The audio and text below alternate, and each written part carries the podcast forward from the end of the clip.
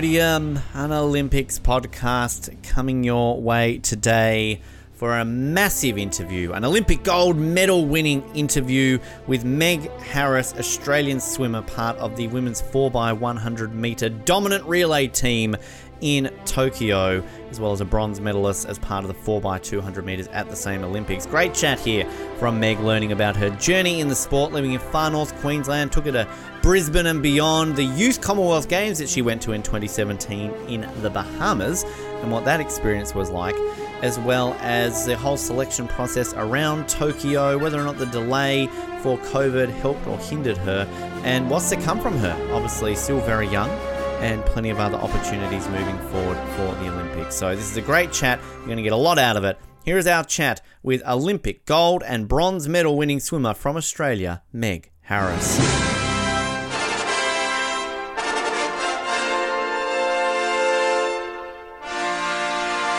We always love talking about swimming here and off the podium, particularly when we can speak to someone who is an Olympic gold and bronze medalist, a world record holder, and somebody who is doing great things in swimming and has got some great Olympic experiences to share with us. She was a member of the 4x100 meter medal winning team in Tokyo, as well as 4x200 meter bronze medal winning team in the same Olympics. And to learn about that and everything else in between, it is a pleasure to welcome the one, the only Meg Harris to Off the Podium. Meg, welcome to the show. It's a pleasure to have you on Off the Podium today. Thank you for having me. It's it's thrilling. We love swimming. We're Australian. We have to love swimming, right? Like it just it just happens. You wake up and you're like, I like swimming. Um, I I assume that's how we all kind of uh, get into it. But do you, I mean it's what been at the time of recording this a little over a year since Tokyo. Do you ever get tired of hearing those words, Olympic gold medalist Meg Harris? Uh, I mean, you gotten used to it yet? I mean, I'll never get tired of hearing it. I mean, slowly, you don't really get used to it. It's just something that you hear more often. Mm-hmm. Um, but I mean, as time goes on, you go to like other things. Like I went to Worlds, I went to Com Games, and I think all each one is just incredible as you go along with it. So um, yeah, definitely you don't get used to it, but you just do hear it a lot more, which is still amazing.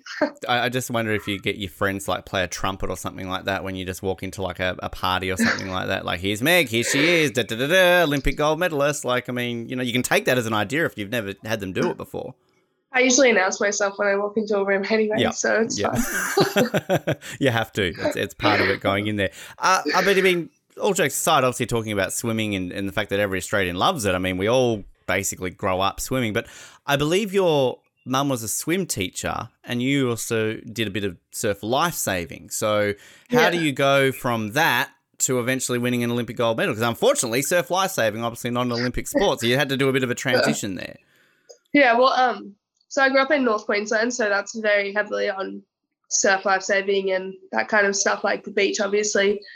Um, and I guess I was just swimming for learn to swim, like you have to do learn to swim in Queensland, and um, swimming for that, and obviously for the ocean swimming, you need to learn how to swim. Pretty dangerous if you don't. So, learning basically swimming for that, and then um, got to the age where like you go to mini squad or you start doing more than just learning to swim. And my mum was taking mini squad classes, and I was in that, and it just got to the point where like I couldn't do that anymore. I guess I was getting older, and um, joined my first club in Mackay, and then just took off from there. I guess.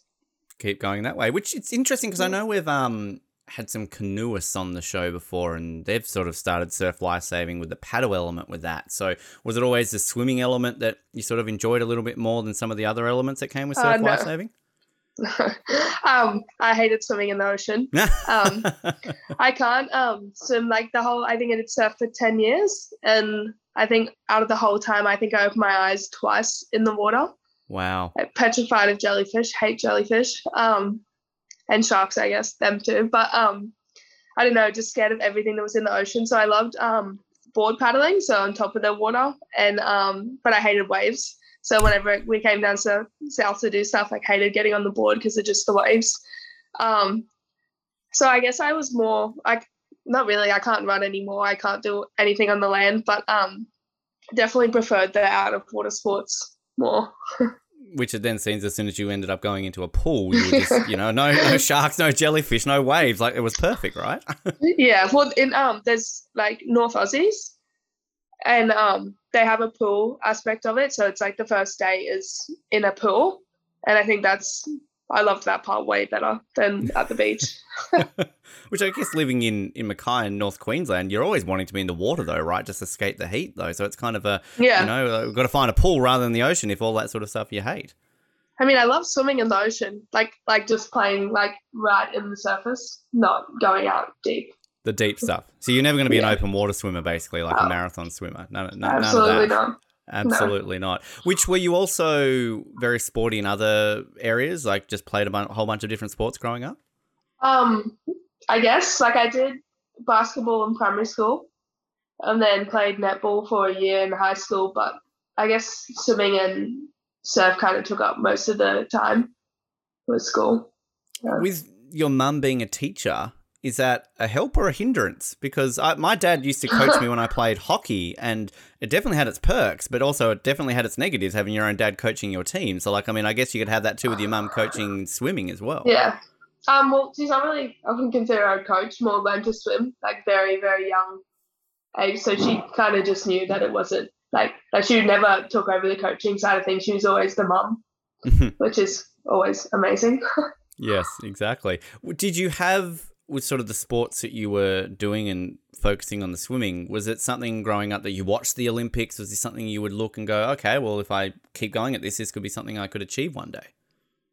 Um, when I lived in Mackay, not really. Um, I guess I never really thought about it like that was something that I could do. Um, so from a young age, not really. When I moved to Brisbane, that was 2015, and 2016 was the Olympics, and that was was training at the same pool that um, Kate and Bronte Campbell were training at, Wow. and so that was the first time that like I really watched or I remember watching the Olympics, I think. And um I was yeah, watched them swim and that and that was the first time I was like, wow, this is actually like like I want to swim for this reason.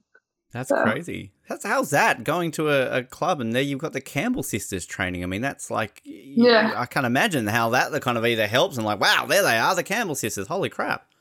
Yeah. Well I mean so I had a different coach, so it wasn't like training alongside them. But yeah, you'd always see them at the pool and you're like, wow, they're just people. Yeah. like growing up, like you see like all these like photos of them, you see them on TV most of the time, and like you go to like swim clinics and they're there. Like it's just different actually having them like right next to you.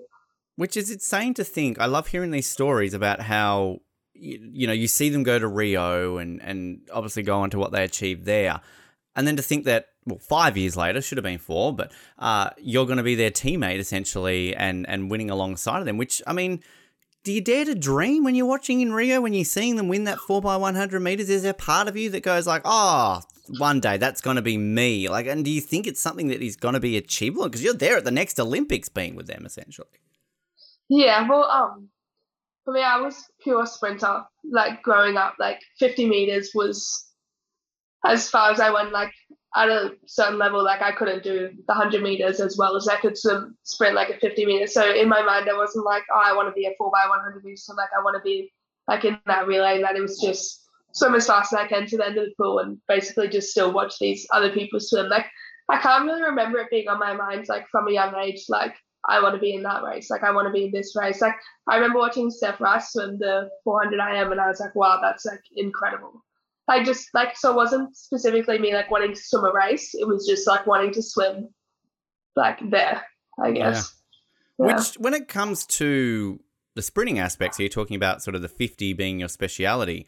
Is that something that you learn at an early age that I'm going to be a sprinter or freestyle is my stroke? Because obviously you, I can imagine, experiment a lot with different strokes and distances. But at what point do you go 50 meter freestyle? This is my bag.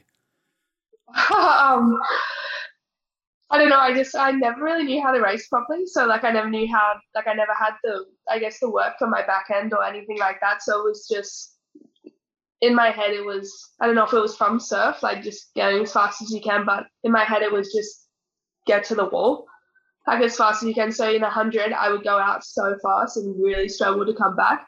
Like growing up I was always the first to turn on the wall, but then coming back was just everyone would overtake me. And um I guess it wasn't until I really moved to St. Peter's that like I learned that like you have to work on your back end, like train for your back end, and that's when I did. I worked on my back end, and that's when it started coming that like I could actually swim 100 meters, I could swim 200 meters. Like 200 meters was a full shock for me at mm. trials last year, but yeah, like I guess yeah, in my head just get to the end of the wall, and yeah, it just came with training and that that I learned that I could actually swim further. Because it's that interesting aspect, I guess, of the 50, because you also don't have to turn in a 50, do you? You just jump in, thrash your arm for a 50 metres, and then boom, you're at the wall. Yeah. So was it also getting used to a turn? Because you're also not turning in surf lifesaving either, are you? Yeah. Um, my skills were definitely lacking a lot. Like my start, my turn, I don't know if it was because I was so tall, so young that like I just really struggled with that. Um, but now I'm working on it and that it's made a huge difference to my swimming like so far the past year being in Adelaide so yeah you you end up going sort of from that period where you're talking about 2015 Olympics 2016 but you go yeah. to Youth Commonwealth Games in 2017 in the Bahamas, if you don't mind. Not a bad place. I don't yeah. know if we've ever really had someone on the show uh, go to a Youth Commonwealth Games before. So give us a bit of an idea of what that experience was like because was that your first sort of multi sport event and kind of getting a taste of that lifestyle and what that was like? Yeah, well, not just my first multi sport event, like that was my first event. Like before that, I'd only been away on like little camps, like TID camps that they do here with like, like I guess the top swimmers youth swimmers. Um, so yeah, that was my first team, but that was actually a team that like was the second team picked. So the first team went to Junior Worlds, and then because I don't know if it's still a rule, but you can't go to both right. in Australia. Like you can't go to two junior teams anymore. And um, so like I got picked off basically not the leftovers. I don't want to say like that, but that was the team they picked for Junior Worlds, and then they picked the Youth Com Games team second. So I was lucky enough to even be picked on that team. But um, um, an amazing experience. Like I guess I really just enjoyed that it wasn't all about swimming. Like and everyone else was actually fascinated about swimming, and the swimmers were fascinated about everything else, and we were allowed to go to the other sports and watch. So it was, yeah, it was crazy because I think what we find from say some of our guests who maybe go to a youth Olympics or something yeah. like that is that it does give you that taste because I mean a multi-sport event is completely different to what you're going to experience at a World Championships yeah. or something like that. So I mean, as you're saying, bumping in. I'm, I'm looking here at the sports at the Youth Commonwealth Games. So you you know you obviously get your athletics, rugby sevens, tennis. Uh, you bump into some beach soccer players, all that sort of stuff. But I mean, it's pin trading, like uniform exchanging, like ceremonies, things like that. I mean, little things that I guess give you a, a mini dress rehearsal for what you'll eventually experience at an Olympics. Yeah, well, the one thing that was actually weird Com Games that I remember so clearly was um we watched the judo. I think that's what it's called, mm-hmm. like the wrestling kind of. And I remember everyone telling me that the only way you can basically win is if you dislocate the other person's shoulder or they pass out. Wow. wow. I'm in the wrong sport if I've got some anger yeah. going here. Like, you know, it's all and good to swim. That, that's crazy to think that, that that's kind of what's going on. There. I'm sure I there's mean, other rules that actually aren't like that, but that's the whole time when I got told. So the whole time I was just watching it, I'm, I'm just waiting for someone to pass out. I think it was uh, Rio when we did our first ones watching judo on this show. It was, I think, the Uchi Mata or something like that. There was some weird thing that they kept talking about, which was a move in judo. And we had a judoka on the show, and she explained it. And yeah, it's it's when you've got like this one thing that you can do. It's like that'd be like in swimming, like halfway through a race, if you could play some special kick and you automatically win. It's like, ah, Meg yeah. wins. She's pulled yeah. the golden kick out 25 meters in, race over. Like, it's yeah. kind of weird to think that. But the Bahamas, too, I mean, that's not bad for your first kind of thing over overseas. I mean, oh, not a bad place to go, not. right? no, but I mean, the travel took 52 hours, I think, to get there. 52 hours, wow. It was supposed to take 26 or something, but um, yeah, we um, didn't leave Australia for like three hours like just on the tarmac. So then every other flight just got delayed. So by the time we got to LA, the whole team had to split up. So imagine all these junior kids, like half ended up in New York, half ended up like in Miami, like Atlanta, like the whole team was just spread over America. Wow. And that's Yeah. and you're what, 15 at the time. So like is this your first yeah, time that you've gone on a trip like that sort of without the parents and family as well? Yeah, the only time I'd ever been overseas was um Bali when I was like ten with my parents. Yeah. Wow, that's crazy. Is that? I mean, it's obviously exciting when you're 15. You're great, overseas, Yeah. away from the parents, bring it on. But like, it is also a a daunting experience too, particularly when you're going there to compete. I mean, you do all right, you win a gold medal, but like, I mean, it's sort of. Do you? How do you kind of put that in the back of your mind? All those sort of aspects of wow, this is I'm going out into the world as a as a young 15 year old. I never really think that in my head. Like as like a fifteen year old, I was just on top of the world. I was like, wow, I'm traveling the world. Like I'm swimming. Like I, I never really stopped to think about wow. Like I'm literally in the middle of like America. I've never been overseas this far before like that. I was just in my head. I was like, we're going there. I have all these like team managers, everything around me. Like nothing's really gonna go wrong. Like how bad can it go? And I never got homesick at a young age, which I'm pretty happy for. I get homesick now, but I never did at a young age, so I was happy about that. That works. As I said, gold medal in the in the 50 meter freestyle. Um, I mean, how's that to get your sort of first uh, big gold medal on an international tournament? Does it just light the fire? Do you think, ah, this is easy, gold medal on the world stage, bring it on, I can keep doing this. Oh, definitely not easy. I didn't think I'd won. Um, I just touched the wall and then I heard um Harris, and like I didn't think like anything of. I never like in my mind it wasn't like oh Harris got gold like this. I just heard Harris. I was like oh I've done something. Like maybe I got a place, and then I turned around. I was one. I was. I think I cried. And I was. I have not cried in such a long time, and now here I am crying. Wow, fantastic, fantastic. You talk about sort of that selection process. Kind of, you know, a team goes to the junior worlds and you go to the junior, uh, the youth Commonwealth Games. What about the Youth Olympics in 2018? Was that ever a potential? Because it seems like it's a small team that gets sent there by the Australian delegation. So does it come down to numbers, basically, how they, that works out?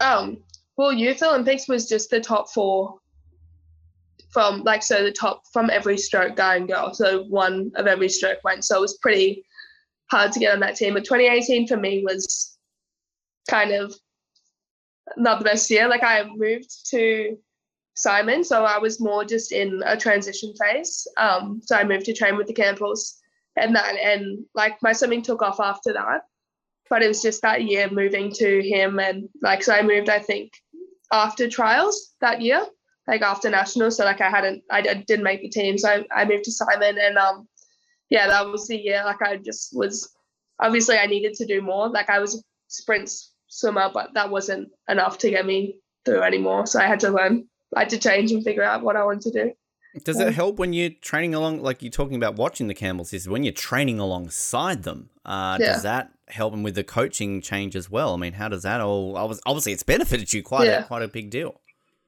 Um, yeah, definitely. It was more um wasn't specifically just Simon and the Campbells, like training with them. Um, Shayna was there at the start as well. Like so it was a lot of like you just moved to a squad where like high performance. And so it was also going to the QAS gym and like having like a gym coach, having like this kind of coach, but it wasn't just the one coach that did everything.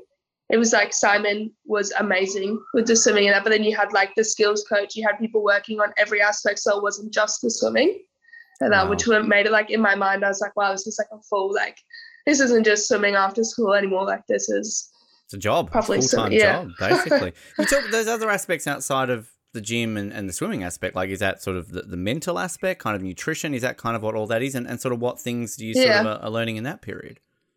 um well in that sense i was just talking about like a skills coach like um biomechanist that like helping with like all like the, putting the actual swim together but just the training um yeah but definitely there's psychologists there's dietitians there's everyone that you could probably think of you can to help you basically get ahead do you always try and have conversations, particularly say with the sports psych of how do I find half a tenth? How do I find a tenth? Like, I mean, that mental aspect when it comes to any sport always fascinates me, but how does that work in swimming to just get that little bit faster? Yeah. Um. Well, recently, yeah, I've used a more. I never used to. In my head, I was always just go, go, go. Like I was never really stopped again to think about um, what was happening. Um. But I think for me, I love racing. Like, obviously, not many people like training. Like, it's a hard thing to do. Um. I love training though, but like racing is why I do it. Like I get up and racing, and like so I struggled a lot in twenty whenever 2020 um, and getting back into it because like there was just no racing like there was nothing and it took a while for me to start to enjoy the swimming again like because like racing was just it like for me like i loved getting in the water and swimming as fast as i could like i think that's more why i did it like i love 50s because it's just get to the wall as fast as you can like race um Yeah. so like yeah i never really had a problem with intent and getting in the water because that's what i love doing Because is there much thinking going on in like 25 seconds when you're splashing dashing in a pool? But besides, get to the wall first, get to the wall first. absolutely not the only thing i think of in a 50 is when i take my breath Yeah. Wow. And, and how does that like? Is it just like one breath that you're kind of taking in that entire Uh, period? now, yeah. Um, I think about three years ago, I took eight. Oh wow! I've probably taken 400. I couldn't imagine that one. So one breath. Like, can you do the whole thing without taking a breath? Is that possible? Do you think?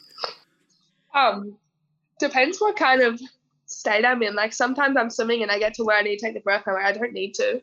But like I would get to about five meters from the wall, and if I hadn't taken a breath, I probably should have taken a breath then.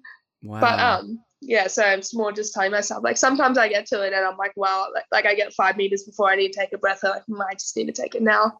yeah. Like it just yeah. I guess it depends on like if I've done much breath work before or that kind of stuff. If I need to. Which obviously in say the longer distances, the positioning you I'm sure you're aware of the the girls on either side of you where you are, but I mean in a 50 are you even I guess you can't even tell because there's so much thrashing going on. Like can you get Yeah. to a point and go, I've swum my ass off, clearly I'm gold, but you're seventh, or there'll be another race where you're like, oh shit, that wasn't too good. Oh, holy crap, I won. Yeah, well, um, it is really hard to tell because everyone's pretty much even. Um, but I always know like I dive in and my underwater has never been the strongest. I always come up just a bit behind. So like it is my swimming that I need to really pick up to get to the wall. So like I kind of notice I'm a bit behind at the start. Um, and then I get to the breath and I'm like, okay, well, this is it. Put my head down. And then I don't, for the last 15 meters, just don't think about anything but getting to the wall. Getting to the wall. I, I, I always love it when you see it though, like the, just the touch and everything. And obviously, there's a whole technique when it comes to that that touching the wall. Yeah. Do you ever get so into it you just like headbutt the wall? Is that a thing that 50 meter swimmers do? Because it just seems like it's so fast and furious that bang into the wall. Shit, that that happened. I mean, I've never experienced that, but I, mean, I don't think I'm going fast enough that my arm would give away. just, I mean, I'm not saying try it. Like, I'm not saying Paris. Like, oh, and there's Meg Harris headbutting the wall for gold. Like, probably not a smart idea. But um, it's just crazy, kind of how how furious that goes. 2019, uh, you go to the World Juniors. You get a silver, two bronzes, including a bronze in the 50 freestyle and a bronze in the 100 freestyle. Again, similar to the youth Commonwealth Games, that experience, and is that something then that after a difficult 2018 that you've achieved that now at a World Juniors that again continuing to light that flame? You're you're out at that point from an Olympics, you know, kind of uh, you know, anything's possible from there. yeah, I mean, um, it definitely was amazing. um, but the 53, like, was always, again, get to the wall. Like, nothing you can really do to plan for that other than, I guess, be in the best shape. Um, but the 100, yeah, was, I swam a really great 100, like a PB, um, at the trials. And then at Worlds, like Junior Worlds, it wasn't actually one of my best swims. Like, I didn't do a PB, like, I probably was just a bit off. But, um, so I definitely knew that like that's happened quite a bit, like going onto an international stage. My 50's been fine, but the 100's the one that like I get into a race and I just get like the adrenaline is so high that like I just don't know how to like didn't know how to hold my race plan, didn't know how to do any of that. Like I just got in the water and was again it was swim as fast as you can and then try hold on. So yeah, um definitely knew that I had to do a lot of work um if I really wanted to make Tokyo um coming off junior worlds. Like I was still young um still young now but like i was a junior swimmer um so like i knew that like if i wanted to be against these girls like i really needed to figure out how to race internationally How is that level from junior to, to senior? And and do you kind of get a vibe where you think you're ready? That hey coach, I, think I'm good enough now to go. Like obviously it's a time based sport, so you could probably tell with your times. Yeah. But do you really like push the selectors to be like, look at me, I'm doing this, I'm ready, put me on the on the senior team? um I don't know. There wasn't really a moment for me where I was like, I'm ready to be on the junior team. It was more like, I mean, I'm ready to be on the senior team. It was more like I want to be, like I'm ready to put in the work to do it. Um, but it's hard when you're on a junior team because it is so like the team managers and everyone they're like always have to be around because you're on a junior team. Like you're all under 18 years old. Like you're so like, I guess, like there's limits to what you can do. Whereas compared to now being on a senior team, like it's just so different, like so not laid back, but like you can do so much more for yourself rather than like so like when you get to the pool, you get to the pool when you need to get to the pool rather as a junior swimmer, like you had to get to the pool with the group. So like it was more thinking about a senior team, you're just wondering like, oh, I don't really know how to explain it, but like you are you notice that you're on a junior team more. Hmm. And like yeah, so you're like, oh, there's these kids like they're they're great swimmers, but you still kind of compare yourself to the older swimmers because you're not quite there yet. So, It's it's interesting to think with that because you know you look at some of our swimmers we've had in the past who are clearly of junior age. I think to Ian Thorpe back in you know all the way back in Sydney when he's 16, 17 and he's doing what he does at that age. It's kind of yeah. obviously there's a, a, a point as a 16 year old or a 15 year old where if you're that good you're gonna hey go to the olympics i don't think Yeah. they're going to say like no you're too young but it's obviously yeah that transition and, and that supervision aspect is obviously very interesting to that as well because you're right if you're under 18 you kind of need that level to kind of Yeah. cross over there did the delay then for you the the extra year for Tokyo did that ultimately end up helping do you think if the Olympics had gone ahead in 2000 and, uh, 2020 sorry as planned you still would have gone you still would have been selected and you Uh, still would have been there I mean, I don't know, like no one knows, but I 100% think that the extra year helped me. Like I um going into 2020 trials, um I was not like liking swimming, like I was really just going day in day out, just going to the pool, training, coming home. Like that was it. Like I wasn't enjoying it. I wasn't um I don't know, like it's the Olympics, it's a huge thing. Like everyone wants to go, but in my head I was just like this is more like a job, I guess, than something that I want to do. Um, and then coming off the back of, I guess, the break, or not break, lockdown, um, coming out of it, um, it was more an ease back into swimming. So it took a long time. Like we slowly built up and then went into states like with absolutely no pressure and started racing again. And then as the racing came, I started enjoying it more with less pressure. And um, that was when I was like, wow, like I if I actually like I started doing PBs, like huge PBs that I hadn't done in a long time. Um, and I was like enjoying it. And I was like, if I actually put my head down, like this is actually something that I might be able to do if I work this way. And with that enjoyment the closer and closer it gets say to the trials before the Olympics does that enjoyment turn to pressure and if so then does the pressure do you feed off pressure thinking that I do well here I'm going to an Olympics or is it the opposite do you not feed off pressure um, I mean, I didn't really feel the pressure going into um, Olympic trials. It was more like like I have a shot.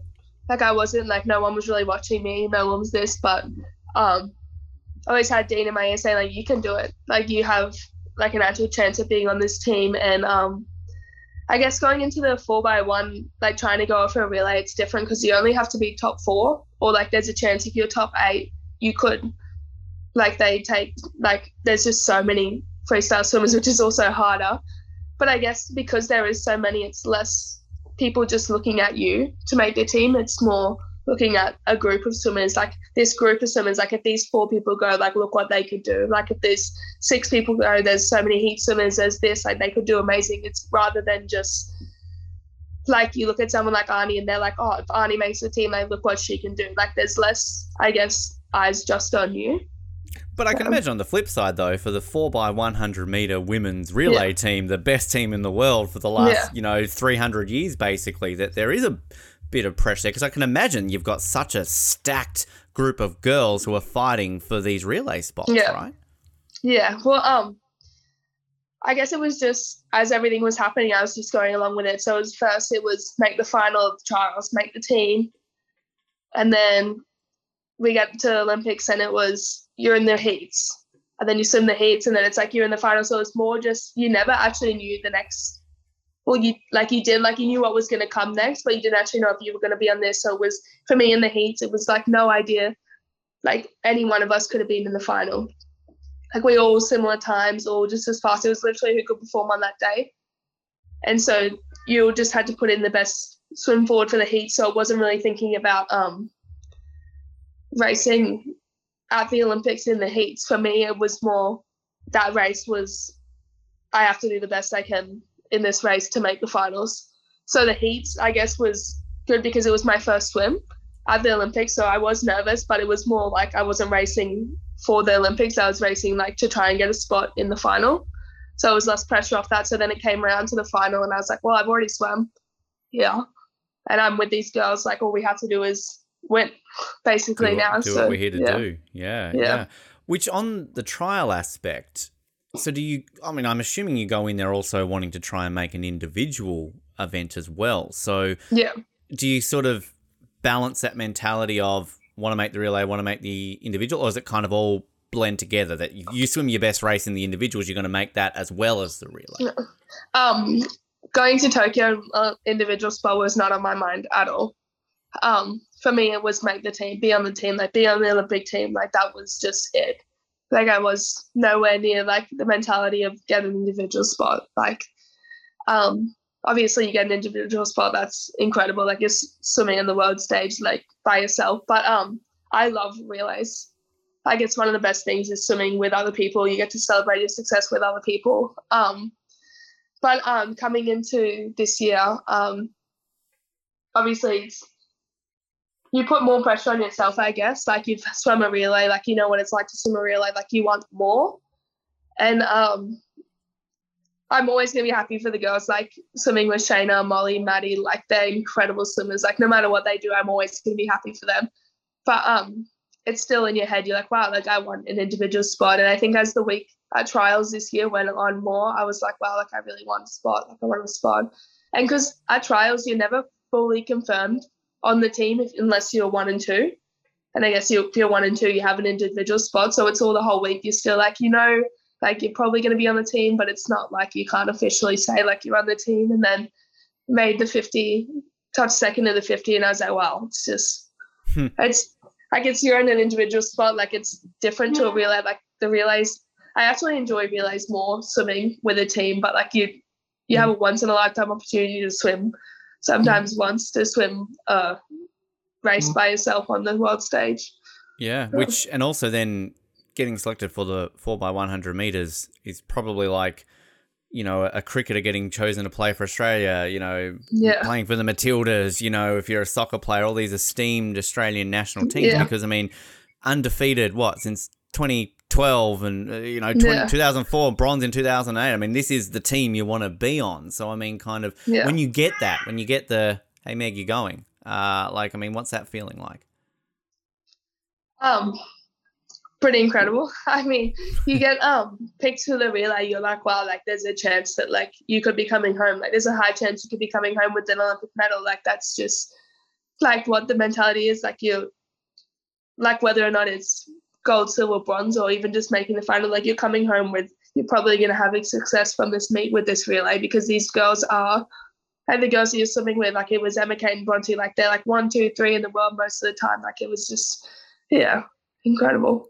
It's crazy to think that that you, as you're saying, you get that selection and you almost you're thinking a medal because obviously the unique thing about swimming, mm. which we'll talk about with the four x two, is if you swim the heats, you also get a Yeah. medal, which is just in- incredible. I'd love to hear just about the Olympic experience itself. Obviously, Tokyo are very unique games. It's your only Yeah. Olympics, so Yeah. you obviously don't know much different from what you experience. But do you soak up everything that you can in terms of again back to what I was saying about pin trading, things like that? You know, bumping Yeah. shoulders with oh, you know, there's Rafael Nadal or somebody like that. Like, kind of, what was that whole outside the competition Yeah. uh, experience like?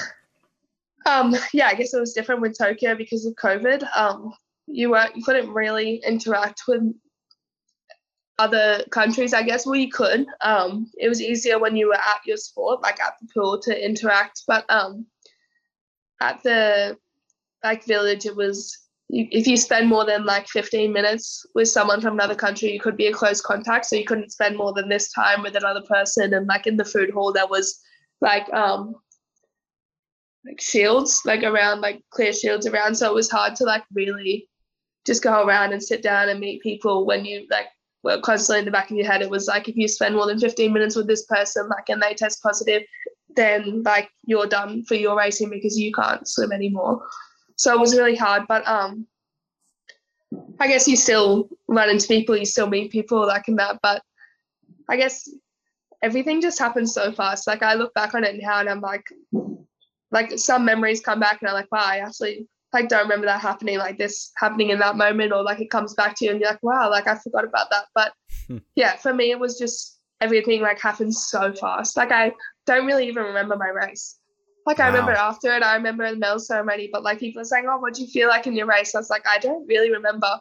I remember the last um like 25 meters with Cate swimming in, but like the rest of it, like watching like Bronte swim, me getting in, and then Cate and then Emma getting in, like I really don't remember like all that part because it's just like just on flight mode, like just going so fast.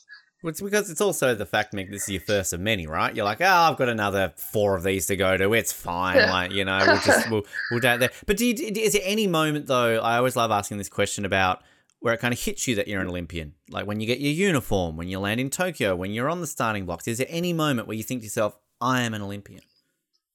Um, I can't specifically remember that moment, but I remember um, when it hit me that I got gold was when uh, watching Zac um, Zac win the 200 breast. Like I was, that was the first time I was in the stands, like watching a race.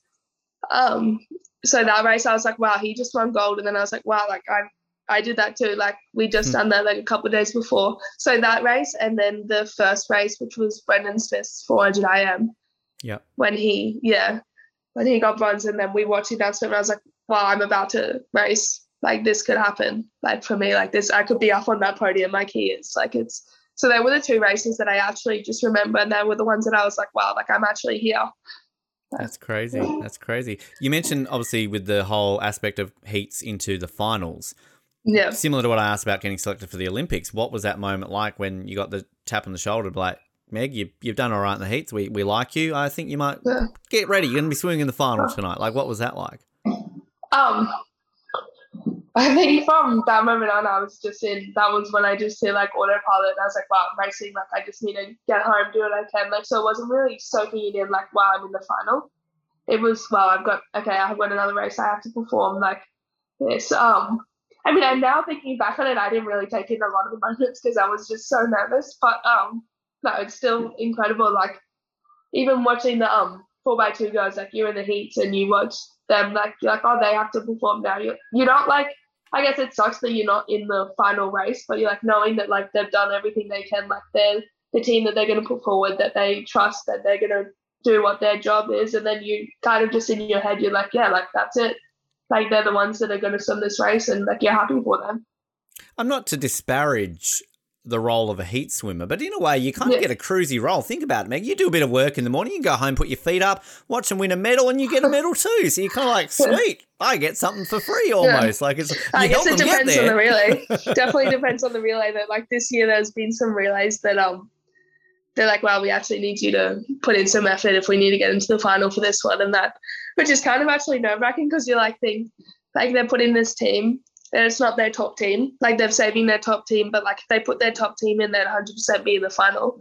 But like Mm. they put this team in, and you're like, wow, like we have pressure. Like we have to make the final for them, otherwise, like that. And even if you have like a higher chance of getting in the final time wise, you think like, oh, if I I can't I have to do a changeover properly. Like if I false start, like that's automatically like the team's out. Like I guess there's different pressures on it rather than like yeah, once you're home and then you've made the final for them, you're like, wow, look, like now they're swimming. Like I got them in the final and that, but in the race, it's actually pretty nerve wracking. Like in case like you do false start, in case something like the changeover does go wrong, and you're like, well, just Yeah. ruined the whole finals team. Like they don't even get a swim. Yeah, that's, that's it's good to think that. And then obviously the positioning. We've talked a bit to some swimmers on the show about the positioning of swimmers in the relay. So you're you're second off in the final. So Bronte leads off. You go in second. Which, I mean, do you with the strategy you talk you talk a lot about like the race plan? Is there a Yeah. you say to Bronte, Bronte, you go out thrash and bash as much as you can. Meg, your goal to kind of maintain it. Like, what's sort of the strategy of the second leg in a relay in a final like that? Um, I guess when you're at like it's at a level where you're like all have your different coaches, you'll have this, like you have your different race plans. It's not like um you work well you obviously work together, but you still have your own separate race. So Bronte has her way that she swims her race. I have my way that I swim my race, but we practice the changeovers. So I practice with her last 10 meters, my last 10 meters into Emma, Emma's last into Cate. Like that's the one point where we come together. Then that's when we work together. But the rest of the race is just no matter if you're first, you're third, you're last, like you have to swim the way that you practice swimming. Otherwise, you're just not going to get the times that you're expecting. I'd love to know, actually, this is a question I don't think I've ever asked. Obviously, Tokyo, no crowds except for support Yeah. staff and the other athletes.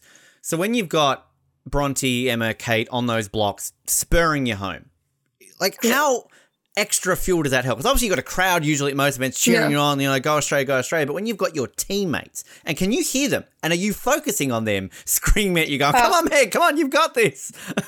Um, well, I guess at being second, the other two girls after me haven't swum yet, so they're still trying to, I guess, because They're not wasting their breath. On They're not screaming yeah. at you yet. So it's all Bronte. And obviously, Bronte's, Bronte's in the water. Like, she's not going to be able to stand behind me cheering me on.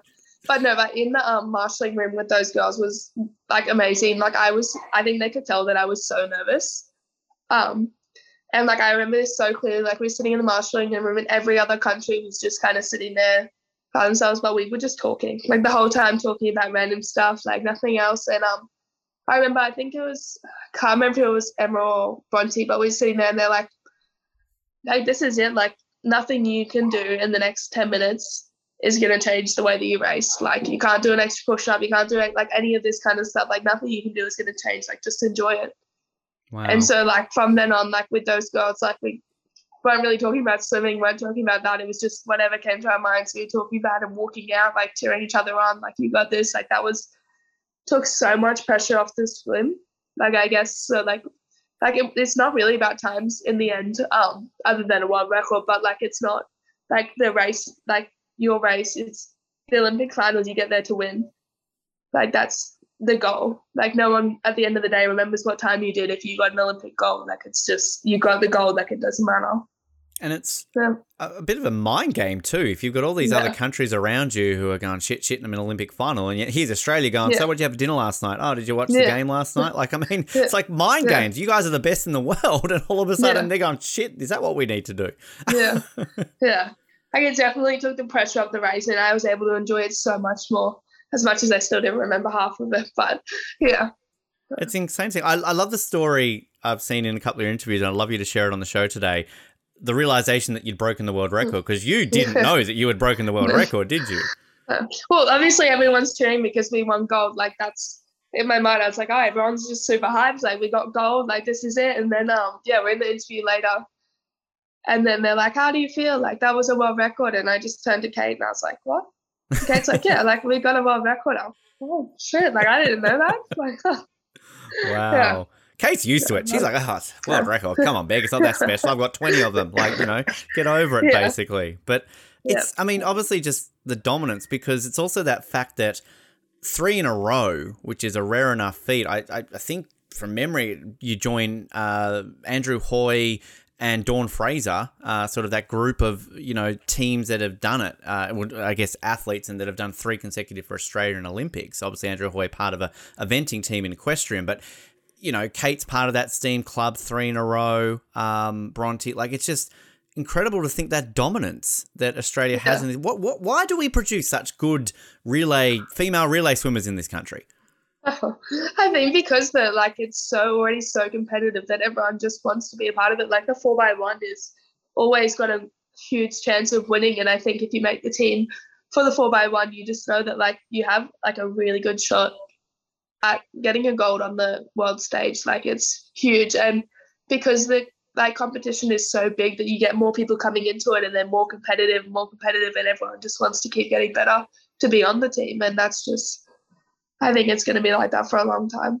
we on this show we've got a strong Canadian connection, so we were extra happy that Canada got the silver, and also then that the Americans only got bronze. I mean, be honest, Meg. Any time that America doesn't finish second and gets a third, like that's an extra bit of spot. World record, gold medal in Olympics, and America only got a bronze. They didn't even get silver. That's extra weight there. no, I love the Americans. The rivalry, though. Come on, the the pool and they beat rivalry. Add it to it.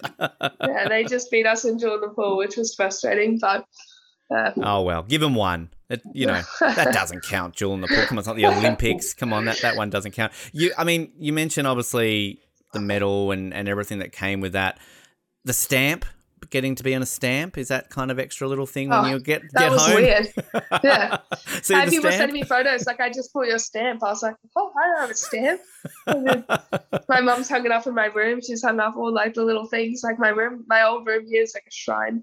Wow. I love it.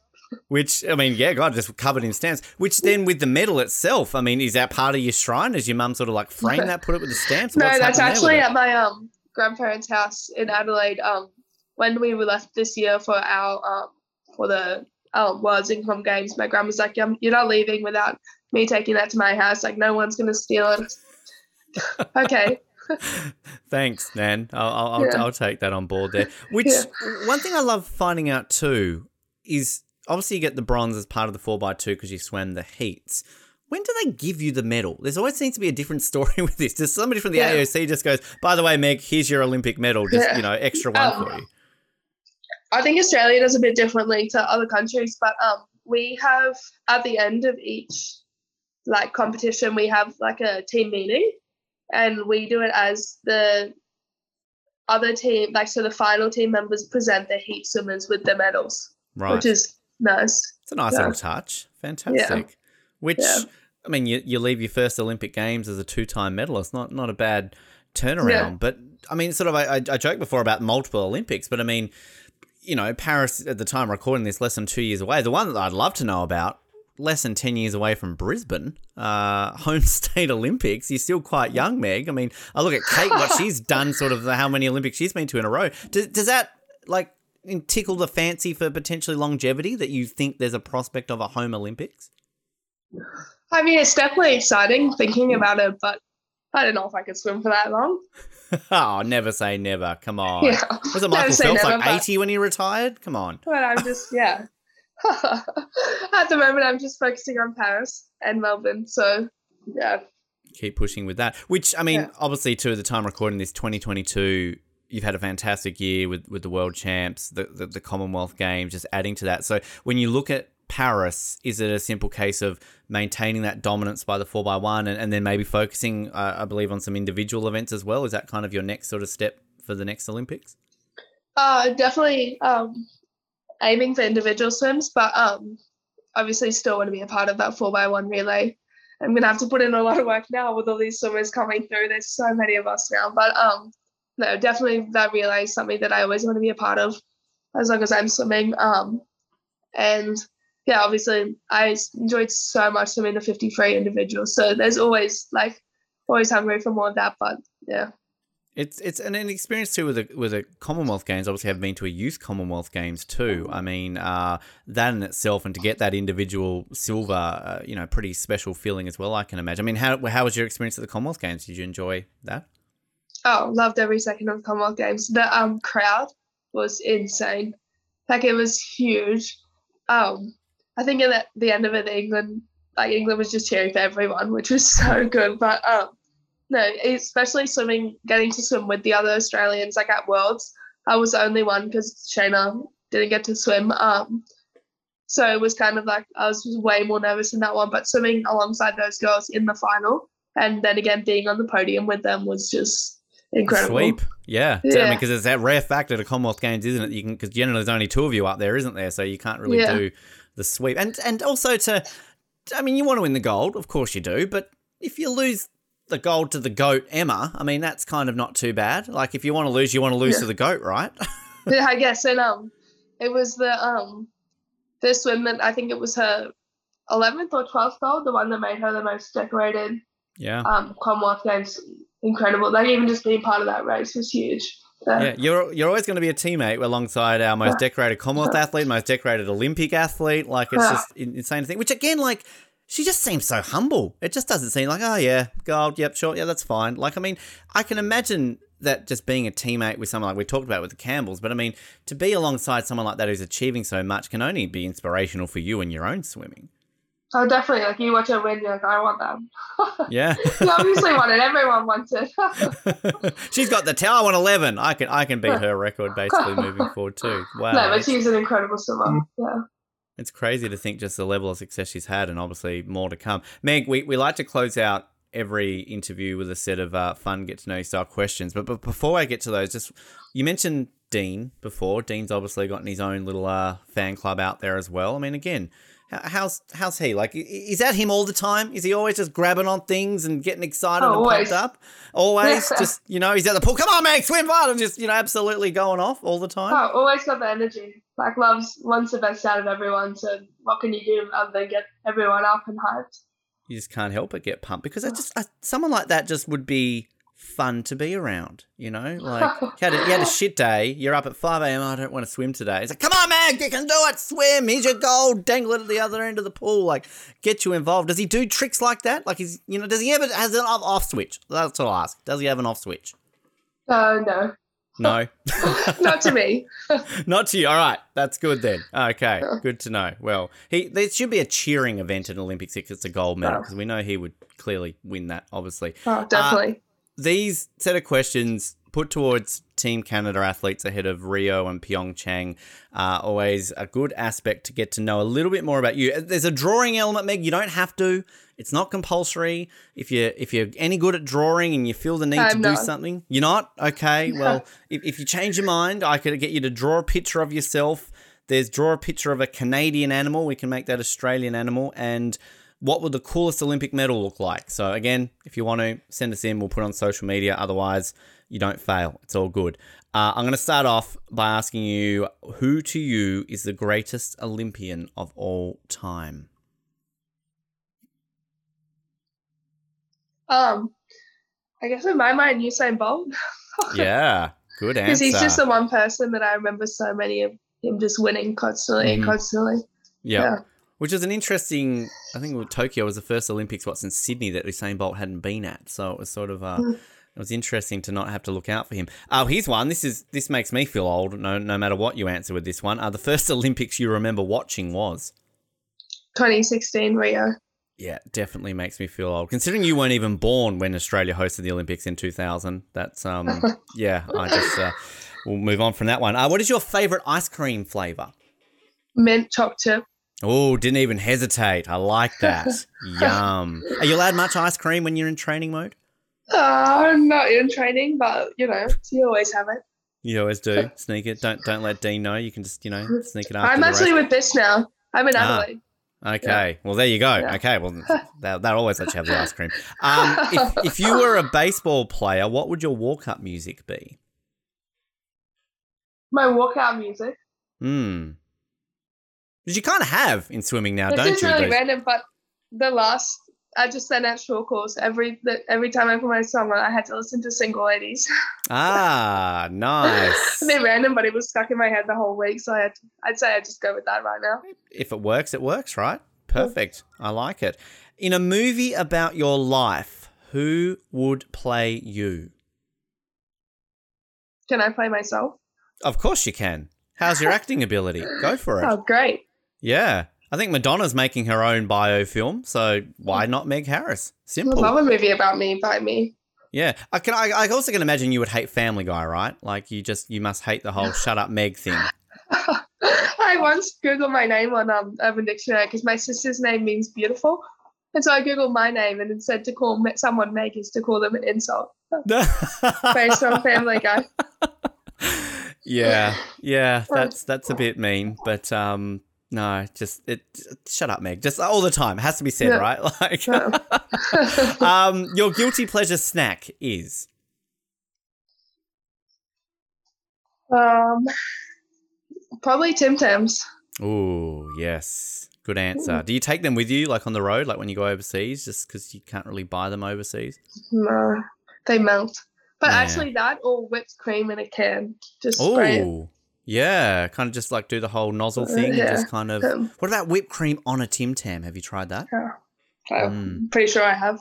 Yeah. If not, I put gonna- whipped cream on everything. Yeah, that's that's the way to go. But hot chocolate. Oh, okay, stop it. I'm getting hungry. Uh, shut up, Meg. Uh, my, favorites.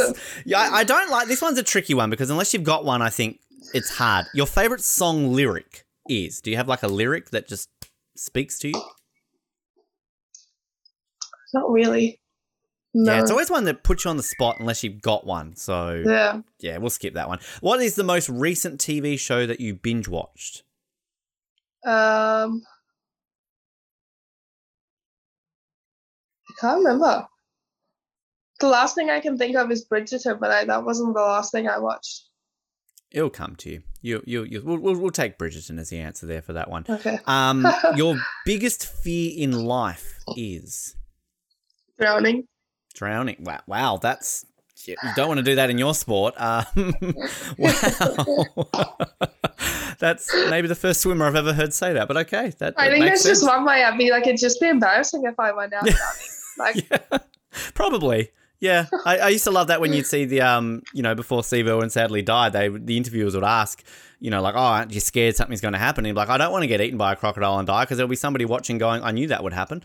Um, so I love. I'm using Emily Overholt's answer here for this one. She's written, waking up with a spider on my face. Very specific. Um, you know, don't know how much that happens in Canada. Uh, the last one for you here today, Meg. What is one thing you can't live without? hmm. I'm gonna say Maddie Wilson. oh, she'd appreciate Aw. that. Oh, there you she go. watches it. Yeah, exactly. There you go, Maddie. That's that's extra. Bring her extra Tim Tams now that Meg said Yeah. that. So potentially there. Meg, before we let you go, if people want to follow the journey through to Paris and beyond, social media, where can people stay up to date with you? Uh, on my Instagram, um, at Harris Meg, but with two eyes because one eye was taken. Oh, damn it. Oh, Do they I not know. know who you are? Come on. Jeez. TikTok? Do you have TikTok? I do, same name. Okay, all right. Yeah. We need to get the TikTok flowing on this show. I found out that yeah, Andrew Hoy at sixty two has TikTok. I feel that now we need to uh, definitely uh, get that going up here on the show. Meg, this has been so much fun learning a lot about your journey and your Olympic experiences. Good luck with everything moving forward, and we'll get you back on with those ten gold medals around your neck after Paris. How does that sound? Yeah, we'll try.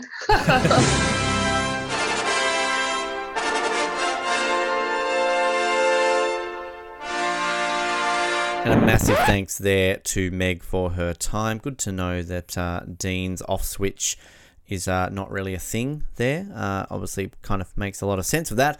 And also TikTok again. We're still uh, just floating around ideas when it comes to TikTok. So uh, got to learn everything else there with it moving forward. But uh, big thanks to Meg for her time and her management for arranging that one.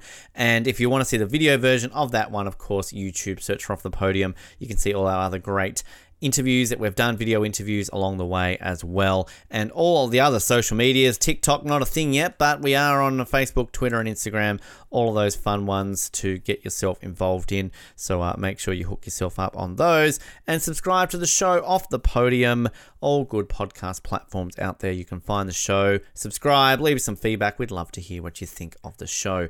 Coming up, we've got plenty of great action coming your way as per usual some great interviews, including our first ever taste of soccer, football, whatever you want to call it. I like to call it football because it's the only true form of football on the planet. And as an Australian, we generally call it soccer because that's a different thing, football here. But whatever, we are crossing that off the list. Our very first football player will be on the show next week, an Olympic gold medal winning football player, if you don't mind. So uh, tune in next week. You'll be able to find out who that is and you'll be able to learn about their great journey in the sport and more about kicking a ball in a net and winning a gold medal. It's pretty simple, really. I could do it, but I choose not to. I choose a podcast. Uh, we will be back next week for that. Some other great interviews coming your way as well, so stay tuned. In the meantime, thanks again to Meg for her time on the show. Shout out to the Birmingham Bull. My name is Ben. This has been Off the Podium. Remember to go left and fizzle dizzle.